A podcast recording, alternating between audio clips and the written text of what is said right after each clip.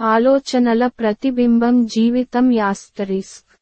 ఒక వ్యక్తి మానసిక ఆరోగ్య సలహాదారుడి వద్దకు వెళ్ళి డాక్టర్ సార్ నేను సంతోషంగా ఉన్నప్పుడు ఉన్నతంగాను ఆందోళనగా ఉన్నప్పుడు తక్కువగాను భావిస్తాను.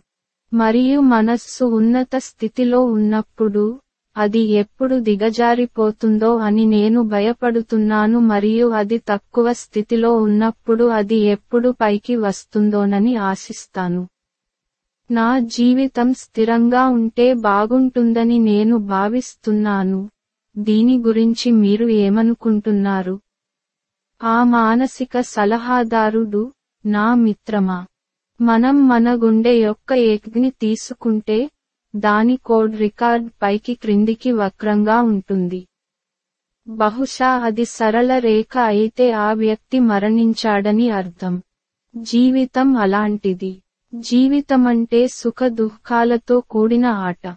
సుఖం ఉన్నప్పుడు సంతోషంగా విచారంగా ఉన్నప్పుడు దాన్ని పాఠంగా తీసుకోండి. అదే జీవితం అని బదులిచ్చారు.